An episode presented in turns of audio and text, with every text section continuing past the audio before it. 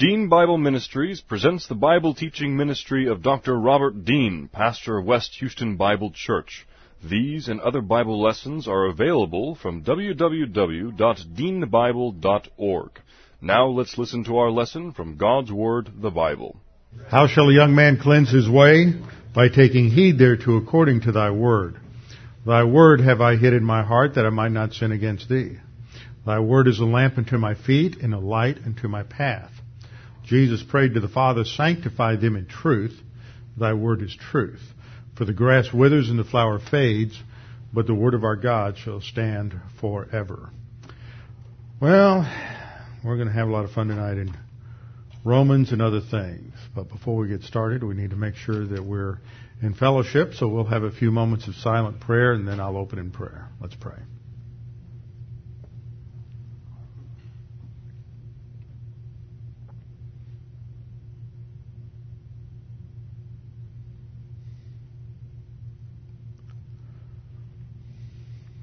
Father, thank you that we can come together this evening to spend time together to study your word. Your word is absolute truth and it is your word that sets us free in our soul because first of all, it gives us that which we need to know regarding salvation and second, how to live, how to think, how to orient our thinking to reality, reality being defined by you and your plan. Now Father, as we continue to probe into the depths of these uh, difficult technical subjects related to the origin of sin, transmission of sin, the guilt of sin. We pray that you'd give us clarity of thought and help us to understand what we're studying. We pray this in Christ's name. Amen. Well, before we get into the technical details of Romans 5, we have a couple of matters of uh, contemporary interest to go over. For those of you who haven't heard about this yet, I thought this is something that needed people needed to be made aware of. As most of you know, there's a lot of uh, d- legislative discussion about developing a bill on hate crimes, and the hate crimes legislation defines uh, certain speech.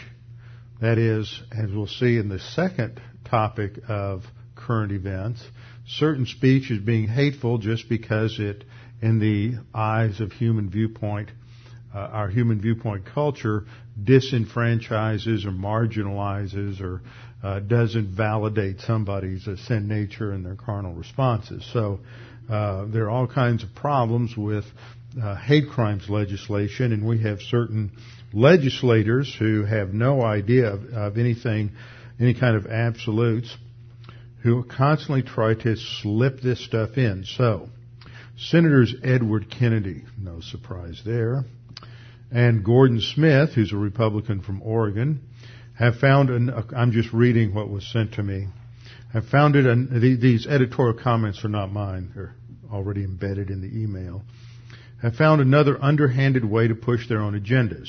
Yesterday they filed their hate crimes bill as an amendment number 2067 to the Department of Defense reauthorization bill currently under consideration on the Senate floor.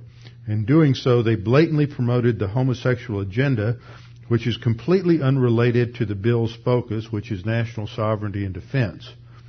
So you need to be aware that this kind of thing is going on, and if you're so inclined to discuss these things with uh, legislators, then that's a good idea. I think we live in a time today when Christians just can't be quiet and passive anymore.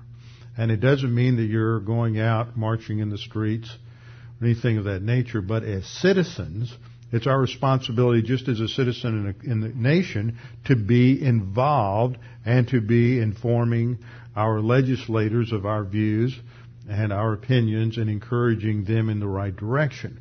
And as Christians, of course, your views and opinions should be influenced by your uh, biblical worldview. Well, see, the problem with this kind of hate crimes legislation is who defines what hate is. I, just the very idea gives gives me pause. I mean, if somebody gets angry and kills somebody, isn't that by definition a hate crime? I mean, this is just a purely uh, manipulative way to go after certain people for what's considered politically incorrect sins. But that's not new in the history of this country.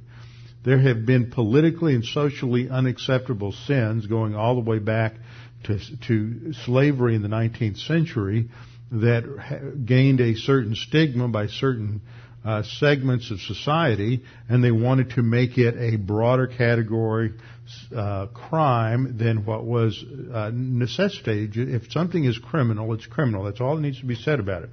But we live in an era today when nobody wants to hear the truth, and if anybody believes there is a truth as opposed to equally valid competing truths, plural, then they are deemed the enemy of society. And if you saw it this last Saturday, if any of you still take this rag called the Houston Chronicle, uh, their religion section, which has historically been much better than most religion sections, and probably the only thing I ever look at in the paper, whether I agree with it or disagree with it, at least they try to be somewhat informative.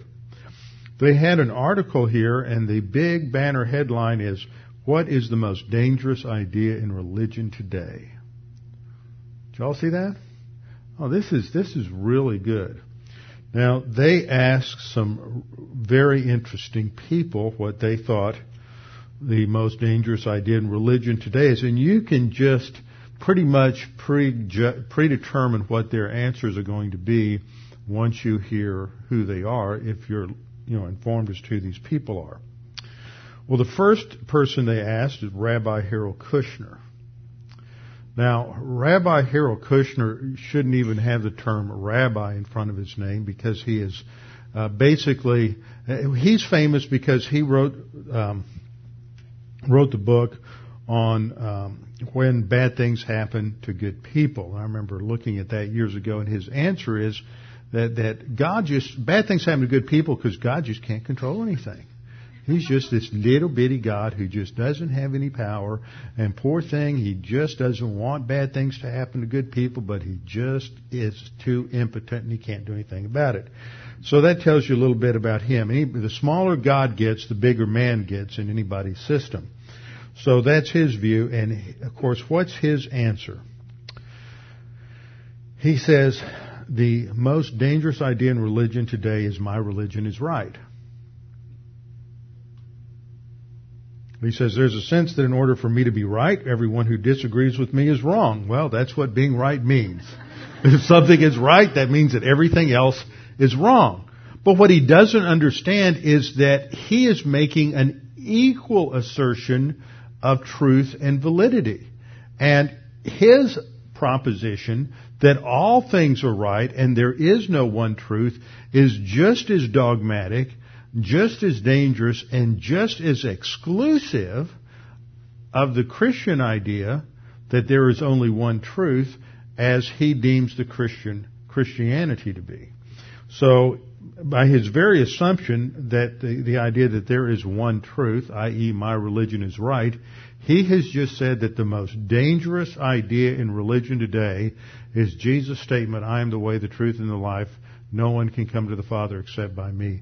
And if you believe that, you're dangerous. You are a danger to society. See, that's going to classify you one day as a hater. You, that will be hate crime to say there's only one way to God because you're saying that he's wrong and people like him. So, uh, that's his answer. Now the second person they went to is another one of those people I just love to kind of poke fun at because they're just so easy to poke fun at if you come from a Christian position, and that's Deepak Chopra. And you can go down to the religion section of Barnes and Noble or uh, in Waldenbooks or books, whatever. What's the other one? Uh, any of the bookstores, and you'll find all of his books there and people just think this simpering, sentimental self uh, uh, self promotion is so so wonderful, and you'll never guess what he how he answers the question. He says the most dangerous idea is my God is the only true is the only true God, and my religion is the only true religion. Gee, just like Rabbi Kushner, this guy's a this guy's a Hindu.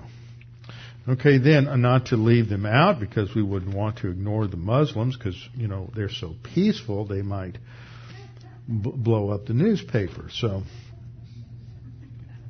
they interview uh, a man by whom I'm not un- unfamiliar with, Abdullahi Ahmed An Naim, is uh, allegedly an internationally recognized scholar of Islam and human rights. Of course, he believes Islam's a peaceful religion, so he's not very much of a scholar of Islam, and he doesn't understand anything about human rights, not starting at the Bible.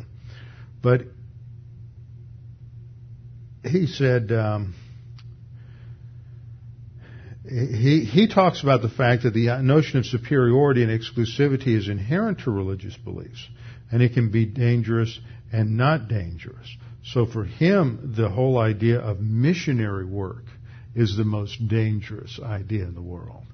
So he just steps back because missionary work flows out of the idea that I have the truth and you need to hear it. So he is simply sidestepping the initial uh, statement and going to a second one. So everybody is uh, against the Christians. And they did go to a man who is uh, uh fairly alert and fairly capable at expressing himself and very well educated. And I've happened to have met him on, on several occasions, and that's Dr. Richard Land, who's the uh, head of the Southern Baptist Convention Ethics and Religious uh, Liberties convention. He's got a PhD from a Baptist seminary as well as a PhD from Oxford. So he's fairly, fairly well educated. He's very articulate and he is very good at handling these kinds of things. And he said that uh, the most dangerous thing is violence in the name of, of religion. And he's addressing the key point. Just because you're right doesn't give you the position to uh, coerce somebody through violence and to force that on somebody else. There has to be freedom. So, which is something that apparently everybody else has missed. They just don't like the idea. They just can't stand it in their arrogant little souls that somebody out there is saying that, that they're wrong. And so they have to fight against it. But this is the direction of our culture when representatives of Judaism, Hinduism, and Islam all basically agree that the biggest danger in religious ideas today is, and it's just a veiled um, statement that they make, but what they're really going after is Christianity. So we live in an age today when Christianity is under assault from every direction in the world. And as believers, this is one of the reasons historically that you have to understand apologetics. Because apologetics is that field of theology that teaches you to defend and to give an answer for what you believe. And that doesn't mean you have to give an answer to the person next to you every time they say something that is wrong. It just means that you can put up your own defense shields because you know what the truth is and you can articulate that rationally to yourself and you understand why you believe what you believe because Satan is always attacking at numerous fronts and we always have to be prepared. So this is why uh, Peter wrote that we're to always be ready to give an answer, apologia, uh, apologia, give an answer for the hope that is within us. But just as the early church, in the early era of the church, you have the, the, one of the first periods is known as the age of the apologists. When they break things down, you have the age of the apostolic fathers, which aren't the apostles, but the group that knew the apostles that comes right after them. Then the age of the theologians and the age of the apologists comes towards the end of the second century and into the third century because as Christianity spread out, and began to impact the Roman Empire, it came to the, the attention of the intellectual elites uh, throughout the Roman Empire, and so the Greek philosophers and the Roman philosophers and the, the thinkers within the Roman Empire began to attack the intellectual claims of Christianity, and so it was necessary for the early church to begin to articulate their response to these attacks so that people would understand that you didn't have to put your brain in neutral in order to believe in Christianity and in divine revelation. So that the foundations were laid in the early church and that really very little has changed from their initial uh, arguments and their initial writings and a lot can be learned from reading them.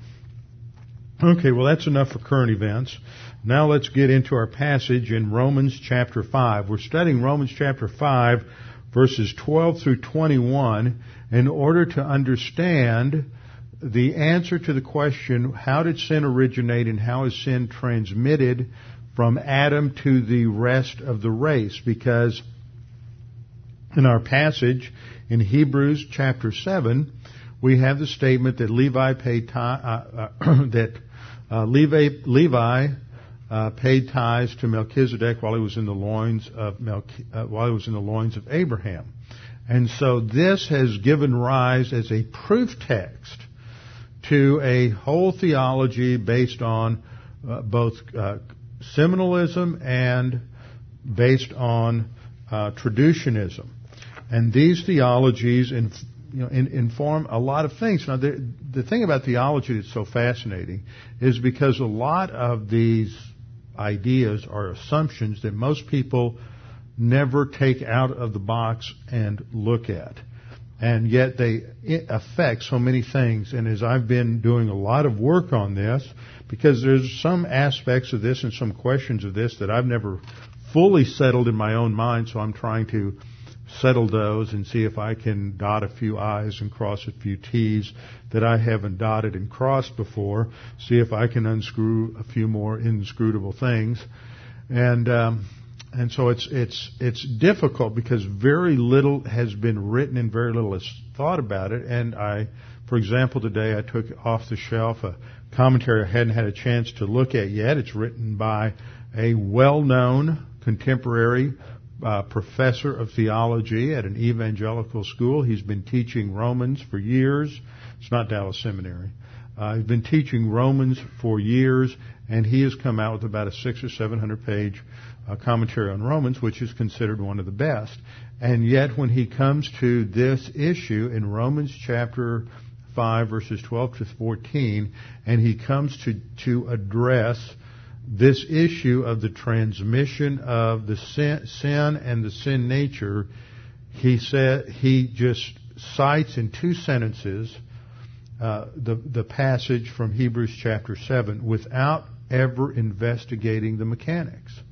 And this is too often what happens. I always get questions. In fact, I've had two by email this this week related to commentaries where people ask me, well, what do you think about this commentary and what do you think about that commentary? And, and there's good and bad things about every commentary. And those of you who have been coming to the uh, class that Ike's teaching on how to study the Bible for yourself need to uh, are going, going to run into this in a couple of weeks. He's going to start talking about the kinds of resources you can go to that just as you're reading the Bible, you ought to have some good resources that you can go to just to answer answer some questions. And you ought to have a good set of Bible encyclopedias. You ought to have a good uh, single or two volume commentary. Now, in the past, in terms historically speaking, I would never recommend a one volume commentary because, with the exception of one recent set that came out in the early 80s, and I'm always amazed how many people don't know about this. Uh, one set that came out in the early 80s, most commentaries have a general modus operandi, and that is when they come to something difficult, they ignore it. And so as soon as you're reading through a passage, you say, wait a minute, what does that mean, and, and how does that relate to this? You go and look at it, and they just completely ignore the whole issue. And they just go right past it as if it doesn't exist. So that's standard operating procedure. Now, in the early 80s, Dallas Theological Seminary published a two volume commentary set called the Bible Knowledge Commentary. They have one volume on the New Testament, one volume on the Old Testament, and each each book was written by a different professor at Dallas Seminary. And so there are some that are a little weaker than others, and and uh, I can I know which ones those are because I personally know almost every uh, contributor to the Bible Knowledge Commentary because those men were my professors when I was at Dallas. So I, I know them well. I know their theology. I know their theological nuances and proclivities and strengths and weaknesses and all those kinds of things. But one of the things that really makes it helpful is that that was part of their philosophy of writing this was that they weren't going to dodge the issues. And in most cases, they will say there's disagreement over this and these are the three options and th- these are the strengths and weaknesses with each of these three options. But you're going to run into problems. For example, I think uh, Martin here emailed me the other day to ask me about uh, some commentary notes that are out on the internet by Tom Constable, who's a professor at Dallas Seminary, been a professor of mine, and I have a set of, I have a copy of those notes on my computer, and he has some, he's good in some places, but he completely rejects the reference of Isaiah uh, 14 to Satan, which is what we're getting into on Sunday morning, and to Ezekiel 28 as, as Satan. And then John, and he references John Martin, who uh, wrote the Isaiah commentary in the Bible Knowledge Commentary. And at some levels, I'm sure that on some passages, uh, John did a fairly good job. But I also know that John had a position as academic dean at Dallas Seminary in the 80s, and his unstated agenda was to reshape the faculty at Dallas Seminary.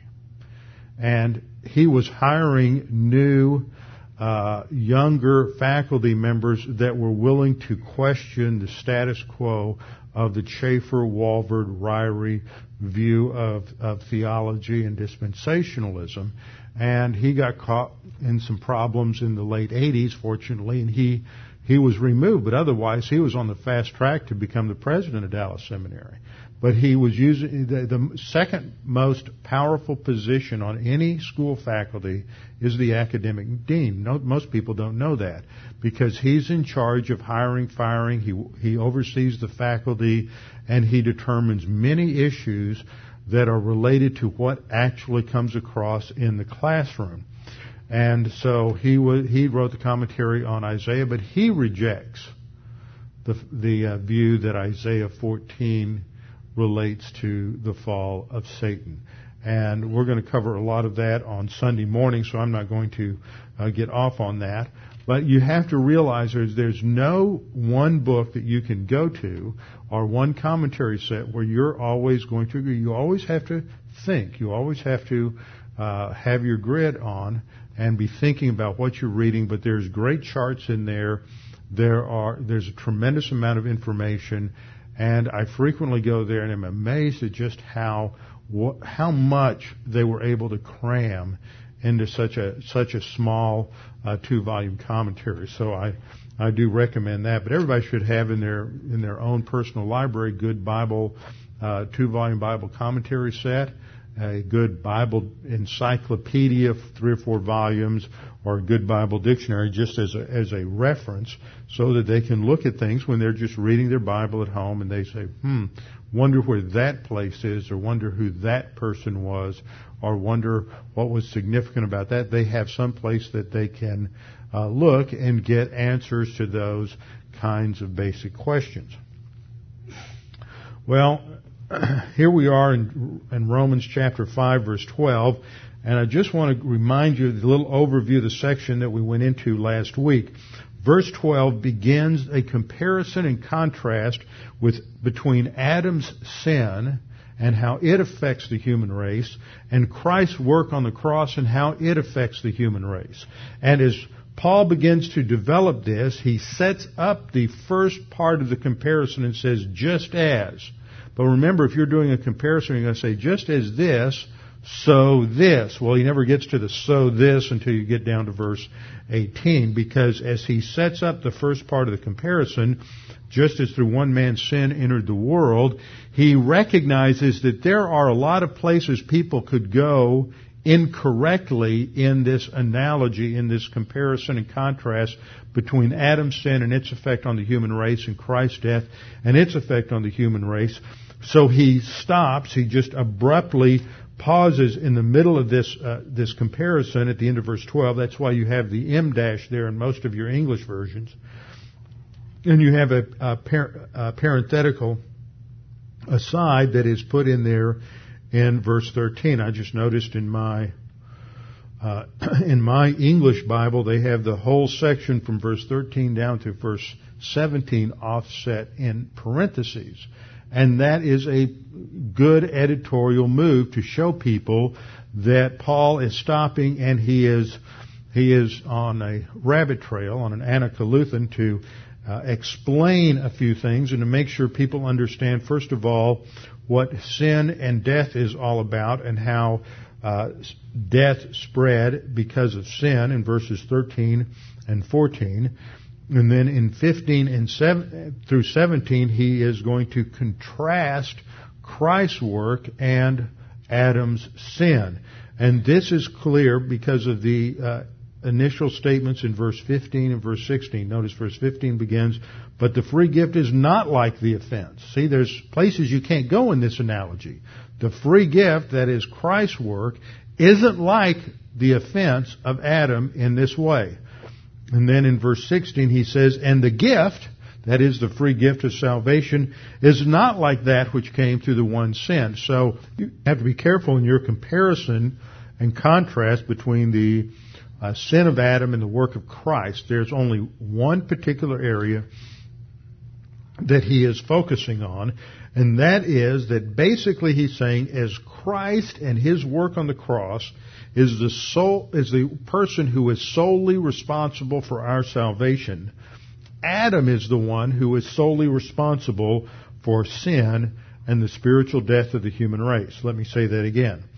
He is saying that just as Christ is the sole is the only person who is solely responsible for our salvation. Not up to us. It's his work on the cross that pays the penalty. So Adam is the only one responsible for sin and our spiritual death. So he introduces the concept in verse 12 of, of death. He says, therefore, just as through one man sin entered the world and death through sin, and thus death spread to all men because all sinned. Now we looked at some of the aspects of this last time. I'm not going to re- review all of the exegesis, but the main question that we're answering here is how did death spread to all men? Now one thing I haven't created a slide on this at this point yet, but we'll bring it out later, is that you have the word death used twice in this passage. Sin is used three times, death is used twice. But what's interesting in the in the Greek is that the every time in Romans 5 and Romans 6 that Paul uses the word death, he puts it with the definite article. And the first time you see it, that kind of strikes you as, as, well, that's interesting. Why did he put the definite article here? Or actually in Greek, it's not definite because there's no indefinite article, just the article.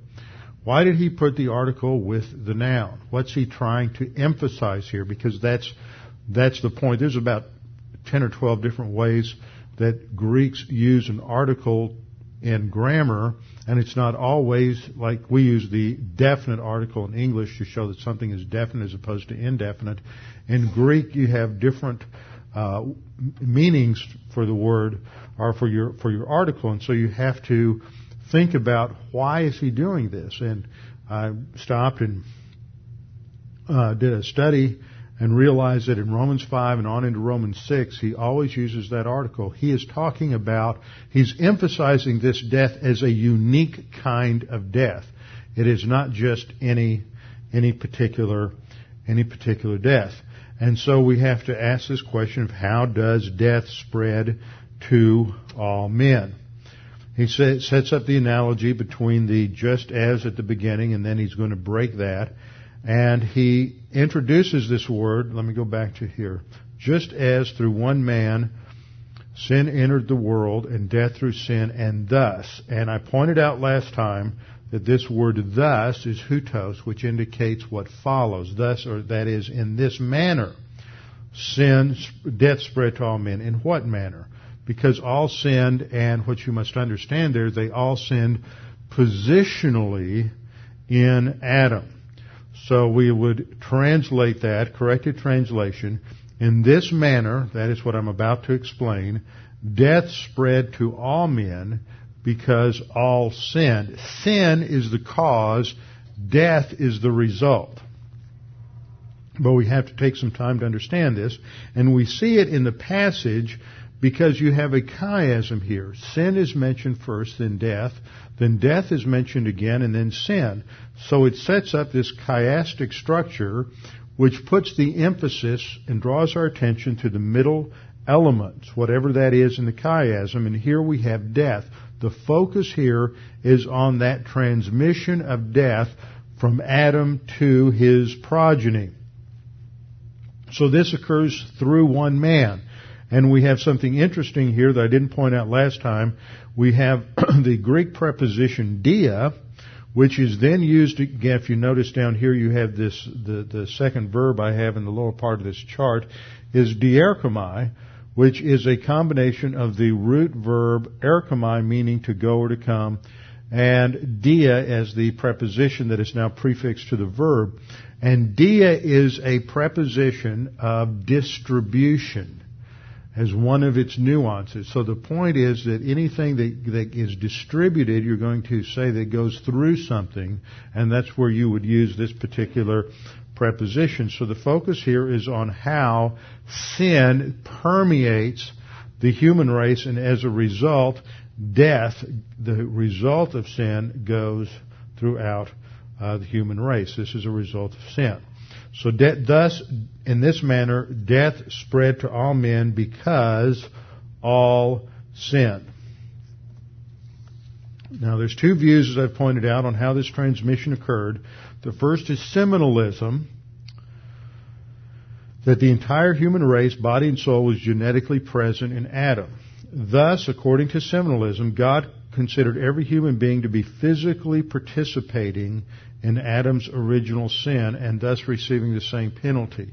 Even though you weren't there, you're, you're there physically and so you're, you're accountable. The other view is federalism. View that Adam stood as the head and representative of the human race. Adam's decisions were on behalf of all humanity. God viewed Adam's sin as the act of all people through representation and thus Adam's penalty is judicially imputed to all mankind. This view is most consistently linked to cre- the creationist view of the origin and transmission of the soul. And the point I'm making is that actually this isn't a, a both, uh, an either or, it's a both and. That in some ways, yes, we are all linked together. The human race has a common genetic unity, and because of that common genetic unity, we're all equally guilty and we're all equally connected biologically to Adam and to one another. That biological seminal connection also allows Jesus, the second person of the Trinity, to become a human being, and in the plan of salvation as a human being, he can die for everybody else in humanity. So you have to have that seminal connection, that's true, but that's not all there is to it. There's also the federal headship aspect that we are guilty because Adam is our representative. And that connects over to Jesus Christ's substitutionary work on the cross. He can die for the rest of humanity because he's genetically related to the rest of humanity, but he is representing us on the cross, and so that ties to the federal aspect. So they're both true. And when you look at it that way, it, it, it fleshes out your whole understanding of what of the dynamics of Adam as the first Adam, Christ as the second Adam, and what is happening on the cross and why it had to happen that way. We also looked at these views on the imputation of sin, and I'll come back to discuss this other issue later, but I spent a good bit of time also studying the fact that there's a, between the Pelagian view and the Augustinian view, there were two other views that popped up historically in the early church. One was the semi-Pelagian view, and one was the semi-Augustinian view. But I didn't think I would confuse you with all the technicalities of that uh, as we go through this, because it gets there, there's a lot of uh, rabbit trails on that that gets us away from the primary thing that we're looking at uh, right now. But the one thing I keep wanting to go back to here is that most people, most evangelicals, even though there's a huge rise of Calvinism in the last few years, probably the vast majority of Christians in America are of a Pelagian or an Arminian view. The difference is that in the Pelagian view, man's not even sick. He's not affected by Adam's sin at all. He gets to make his own decision whether or not he's going to be a sinner. Every man is born just the same way Adam was created. And in the semi-Pelagian view and to a greater degree in the Arminian view, the problem is that they just view man as basically sick. So in all of these views, the Pelagian view, the Arminian view, the semi-Pelagian view, the problem is that man is basically good.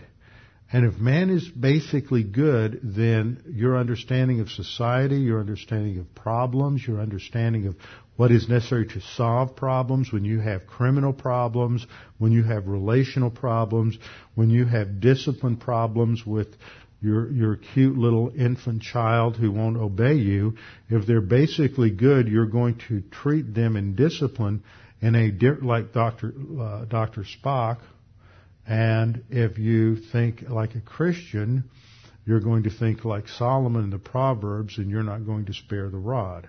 You're going to drive the sin far from him with the rod of correction. So you see, it's, it all depends on how you view basic human nature. It's going to affect many things. It, will affect your view of economics. It'll affect your view of government and how much power you're willing to give uh, government. Because if the people in government are just as corrupt and depraved as you are, then you don't want to give them too much power because then they will tyrannize you. And so this has a tremendous impact on how you view many, many things in life. Anything that involves people is going to be affected by your view of their basic nature and relationship to Adam. And the difference between the federal view and, and even the seminal view, which is, I have here classified as a, the Augustinian view, is that sin and guilt are, are imputed to every human being. That's this third column over here. Uh, depravity is total, sin and guilt are imputed. That's true for both of those positions, and both seminalists and uh, those who believe in federal headship agree on this. What I mean by guilt, I've thought about this after class last week because most of you have been so brainwashed by Freudian emotionalism that when you hear the word guilt, what you think of is guilt feelings, feeling guilty. That's not what we're talking about here. We're talking about the legal guilt of Adam's sin. In the other systems, that legal guilt only comes upon you if you sin. But in a biblical view, and these two views, that guilt is imputed to you at birth. You are legally guilty. Therefore, that sin has to be paid for, and there has to be uh, and um, of course that leads into imputation of righteousness and justification. So these are all very important things to, to understand as we try to understand the, the rich, the rich complexity of our salvation. So we stopped last time with these four questions. What is sin? What is the penalty for sin? What's the sin nature's relationship to the corporeal human body? And how is this passed on? We looked at the first one last time by looking at the different words for sin that we have in Old Testament in Hebrew and in the New Testament. And all of these have to do, we boil it all down to the fact that they all have to do with violating an absolute objective standard. There is a violation of an absolute objective standard. And that standard is sometimes mistakenly expressed as the law, but that's a confusing way, and you'll get into uh, some theologians will talk about, well, the law of God is really just His character, but the law is an expression of His character. It usually follows various instances, and too often when you just use the word law of God, what's the first thing that pops into your mind? The Mosaic law. So it's a very confusing thing. The, the standard is God's character, His righteousness. We go back to the teaching that we've had over and over again on the integrity of God, that the integrity of God is composed of His righteousness and His justice, as well as His uh, love, and his grace, which is an outworking of everything, but his righteousness is the standard of his character. It's the standard. That's the idea. That's where we find that absolute uh, external objective standard. It is the character of God, and he reveals that character to mankind progressively through the pages of Scripture. We start off in Genesis chapter 1, Genesis chapter 2, Genesis chapter 3. Each time, as each chapter goes by, we learn more about God and who He is. So, we start off defining sin as that which violates and that which uh, misses the standard of God's character, of God's uh, righteousness. It's defined as lawlessness, as an act of disobedience, as unrighteousness, as a transgression or a twisting of the standard. All of these different words are used.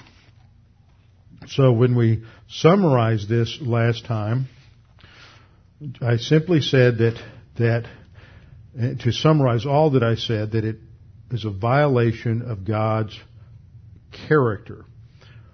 Now, the first sin that entered the universe entered in through Lucifer, and I'm not going to take the time in our study here in Hebrews to go through the issues in Isaiah 14. If I were teaching this and I weren't covering the same thing in Revelation on Sunday morning, then I would do that. But those who are listening to the to the Hebrews messages need to go over and listen to the angelic conflict special that I'm covering on Revelation on Sunday morning because that's where I'm going to go through Isaiah 14 and Ezekiel 28. And as I pointed out both on Sunday morning and here, is that to, we live in an era today when so many things that you and I were taught were what the Bible said when we were younger are being questioned now by people we thought we trusted, by schools we thought were orthodox, and they're shifting. And that, and what's interesting is I find that, and you, you'll you, will you will probably agree with me. How many times you th- see see people change their views? All of a sudden they go to this church. Well, I heard this new view. We just get enamored with new views. Well, so and so came along and he's got a couple of doctorates and he's not as old as Doctor so and so or Pastor so and so, and he realizes that Isaiah 14 or Ezekiel 28 or both of them don't talk about Satan. This is new stuff. Therefore, it must be better stuff. It must be better scholarship. And that's just simply not true. Sometimes we do come across new information, better information, and as we stand on the shoulders of those that go before us, we're able to study, think things through, and come to a better understanding. But when you come along and you're reinterpreting passages that have been understood by the vast majority of solid Orthodox theologians down through the centuries, and now all of a sudden you're coming along and saying, well, those don't have anything to do with Satan at all, you've got a real problem. Wait a minute. Maybe Genesis 3 doesn't have to do with Adam at all. Maybe he was just a, maybe that's just a metaphorical figure for mankind. And that's all it's talking about. Now see, you've, you've, you've entered a slippery slope and one thing is going to uh, lead to another. Now, I'm not saying that everybody or anybody who believes that Isaiah 14 and Ezekiel 28 don't refer to the original sin of Satan are beginning to shift on Genesis 3. I'm not, I'm not saying that. I'm saying it opens the door to that kind of a thing. And in the study that I've done several times now, to the point that I'm I'm getting tired of doing having to go back and restudy this, but it's always helpful to do that is that the vast majority, it was almost a monolithic position in the early church that Isaiah 14 and Ezekiel 28 referred to Satan either typologically or directly. Luther and Calvin didn't didn't hold it. They thought it was historical that it referred to either the, the literal king of Tyre or Nebuchadnezzar. But it just doesn't fit at that historical framework, and that's was generally a minor position. But in the last 100 or 150 years with the rise of historical criticism, which is a bad word. You know, that, that's, that's one of those pornographic words, profanity that you shouldn't hear in seminaries. But historical criticism isn't a good thing, it's a bad thing. It is the methodology of liberalism and it, the first thing it attacks usually is authorship of Scripture. And the reason you always attack the traditional view of the author of Scripture is because once you get it away from prophetic authorship or apostolic authorship, Now you start to question the whole doctrine of infallibility and inerrancy, and these things gradually uh, begin to erode. I heard of somebody who should be Orthodox. I heard of him just recently teaching that it really wasn't John the Apostle that wrote the book of Revelation or 2nd John or 3rd John. It was John the Elder, who's another person.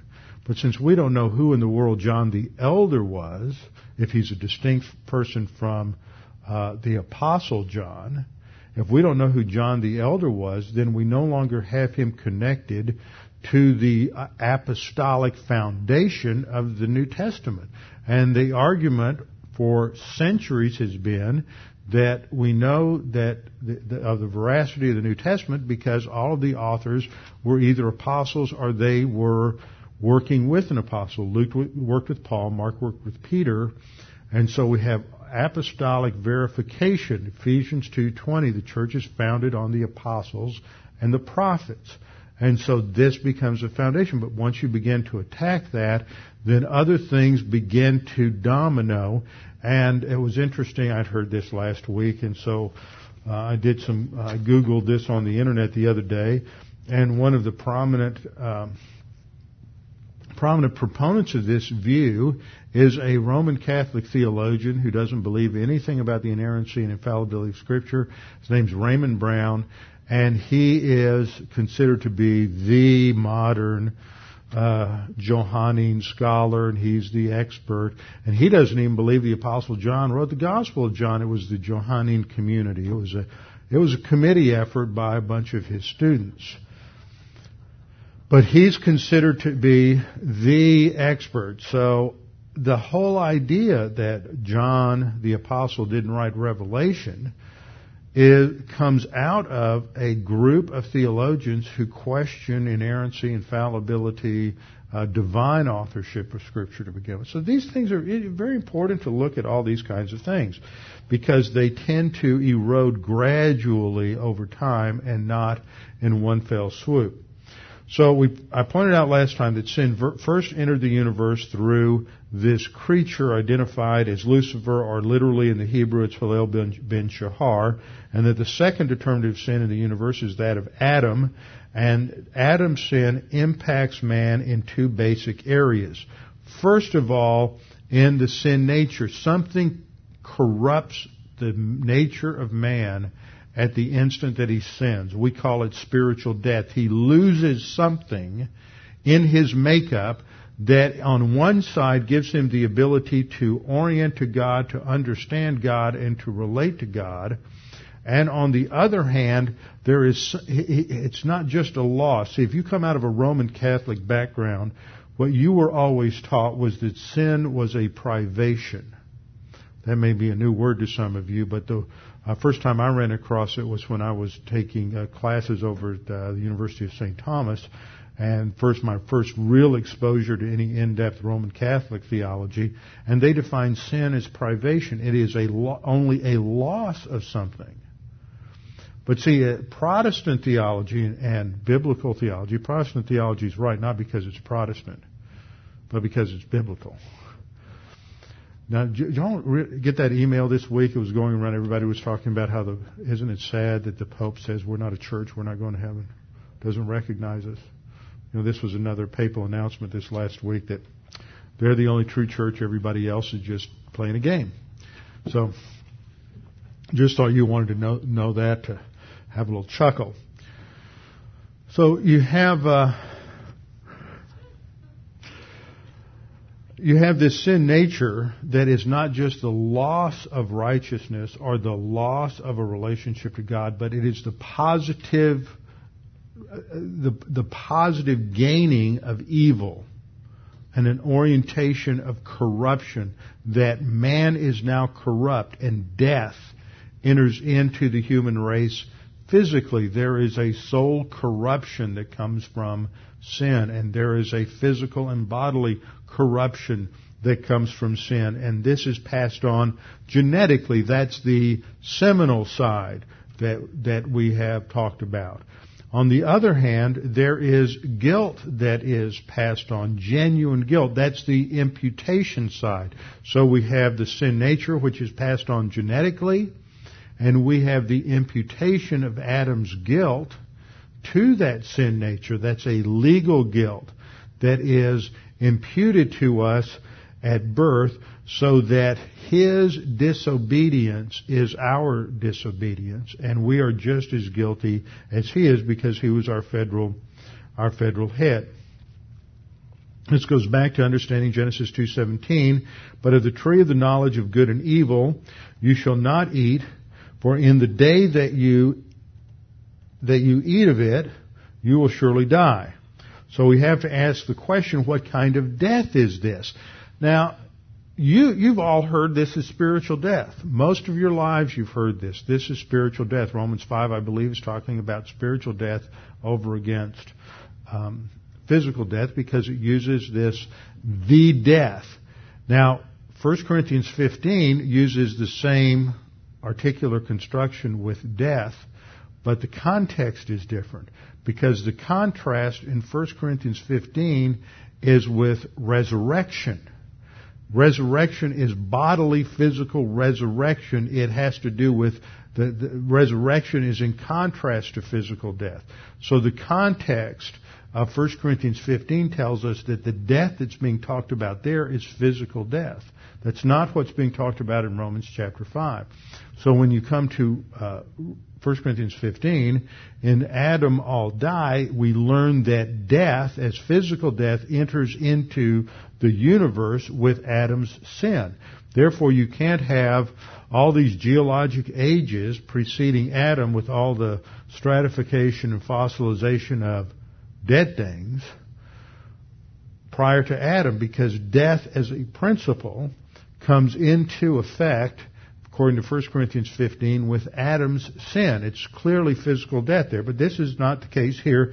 It's talking about the death. It's a totally different passage, different context, and it's talking about death comes through sin, and this death spreads to all men. And so we have to ask the question, what kind of death is Paul talking about here? Now, just since I already introduced the idea of creation evolution, one thing you should think about. Most of you have become very well educated in the last few years on a lot of issues related to creation evolution. It is one of the key battlefield areas in worldview, and all of us need to keep up to date with these things, and we need to re- reading things that come out from the Institute for Creation Research, and their website is icr.org, and answersingenesis.org, but there's some things that I would not agree with them on and one of them is, I keep running into when I read these creationists, is that they all want to take the penalty of sin as death.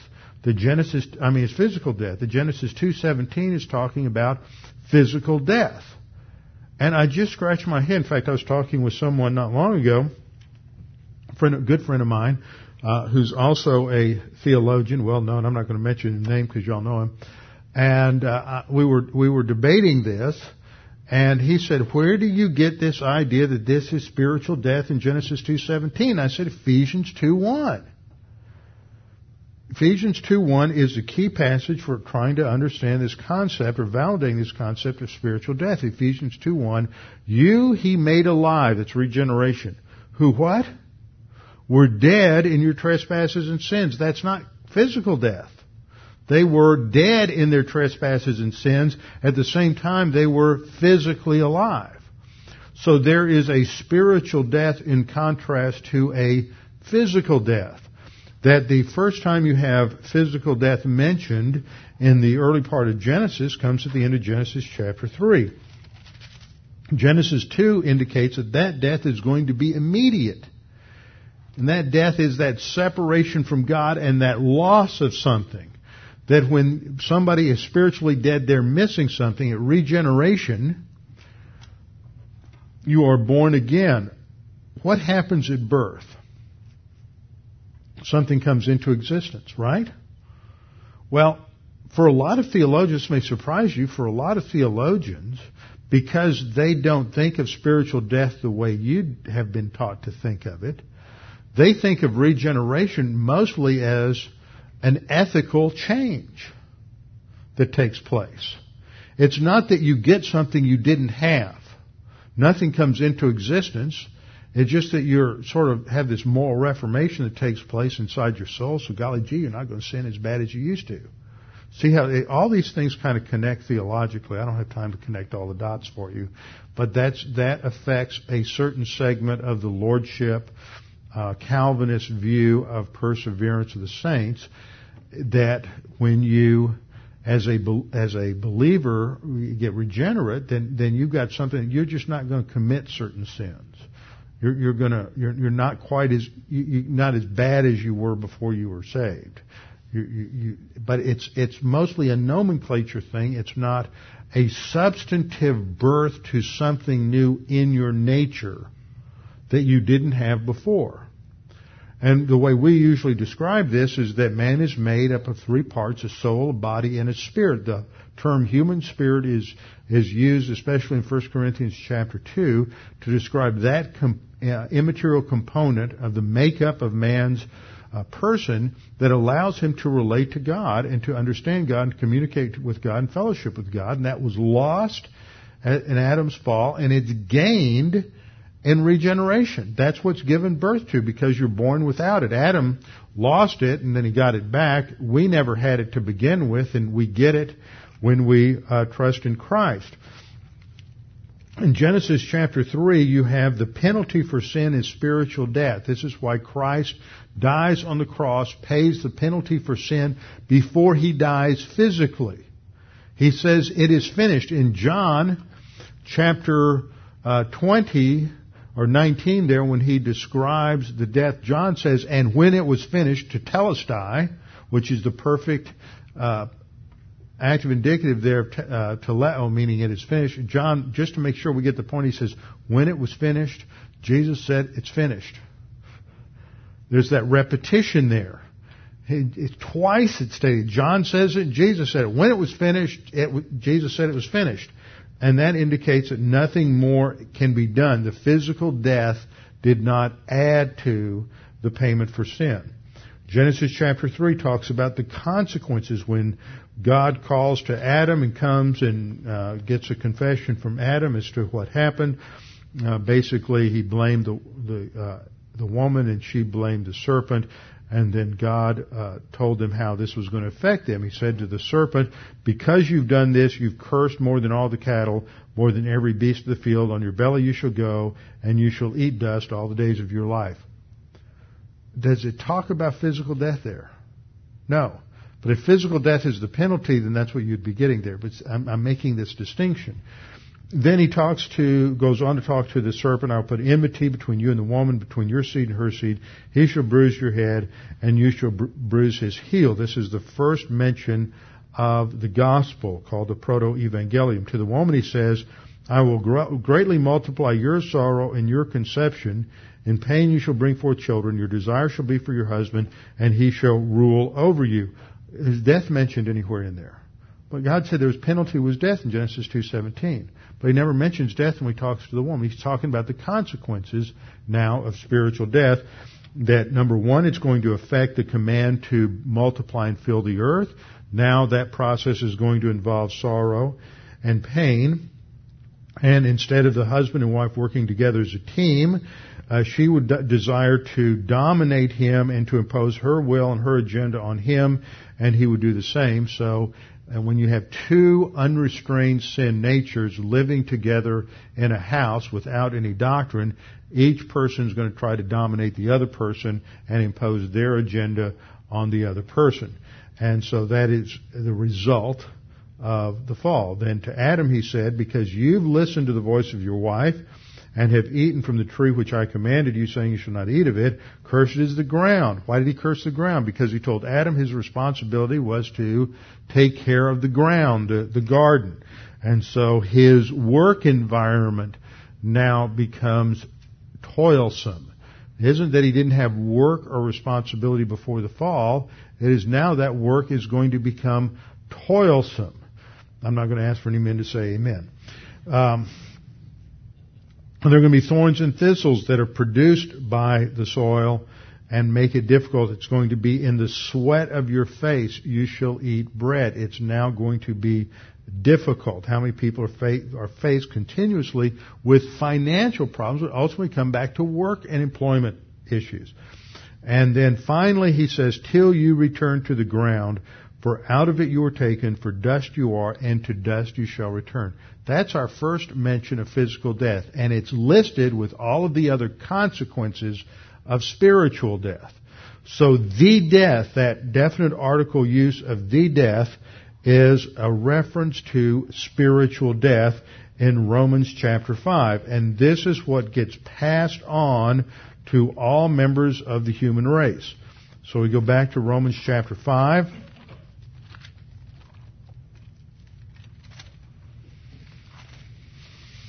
And Paul says, just as through one man sin entered the world and spiritual death through sin, and thus spiritual death spread to all men because all sinned, and he breaks it off, but what he's talking about is all sinned in Adam's sin, and that will become uh, clear as we get into verses 16, 17, and 18. 17 says, For if by the one man's offense death reigned through the one, verse 18, therefore, as through one man's offense, judgment came to all men. Uh, verse 19, for as by one man's disobedience, many were made sinners. It reinforces this idea of Adam's sin being the determinative thing. So we'll come back next time and we'll get a little further I was hoping we would get there tonight, but we didn't. We'll get a little further into verses 13 and 14 and try to understand this parenthesis and the qualifications Paul is putting on his comparison. Father, we thank you for this opportunity to study your word. We pray that we would be mindful of the fact that we are all fallen. We still have sin natures. We are still prone to self-absorption. We're prone to self-justification. We're prone to self-aggrandizement. And yet, Father, it is only when we humble ourselves under your authority that we're going to have true stability and happiness and meaning in life. That you have established authority structures in the creation, not uh, because of sin, but in order to have organization, order, and for your plan to work itself out. And only when we align ourselves in humility to those uh, spheres of authority can we have genuine stability and happiness in life. Father, we thank you for your grace in saving us. We pray that we might constantly put our focus on your word. We pray this in Christ's name. Amen.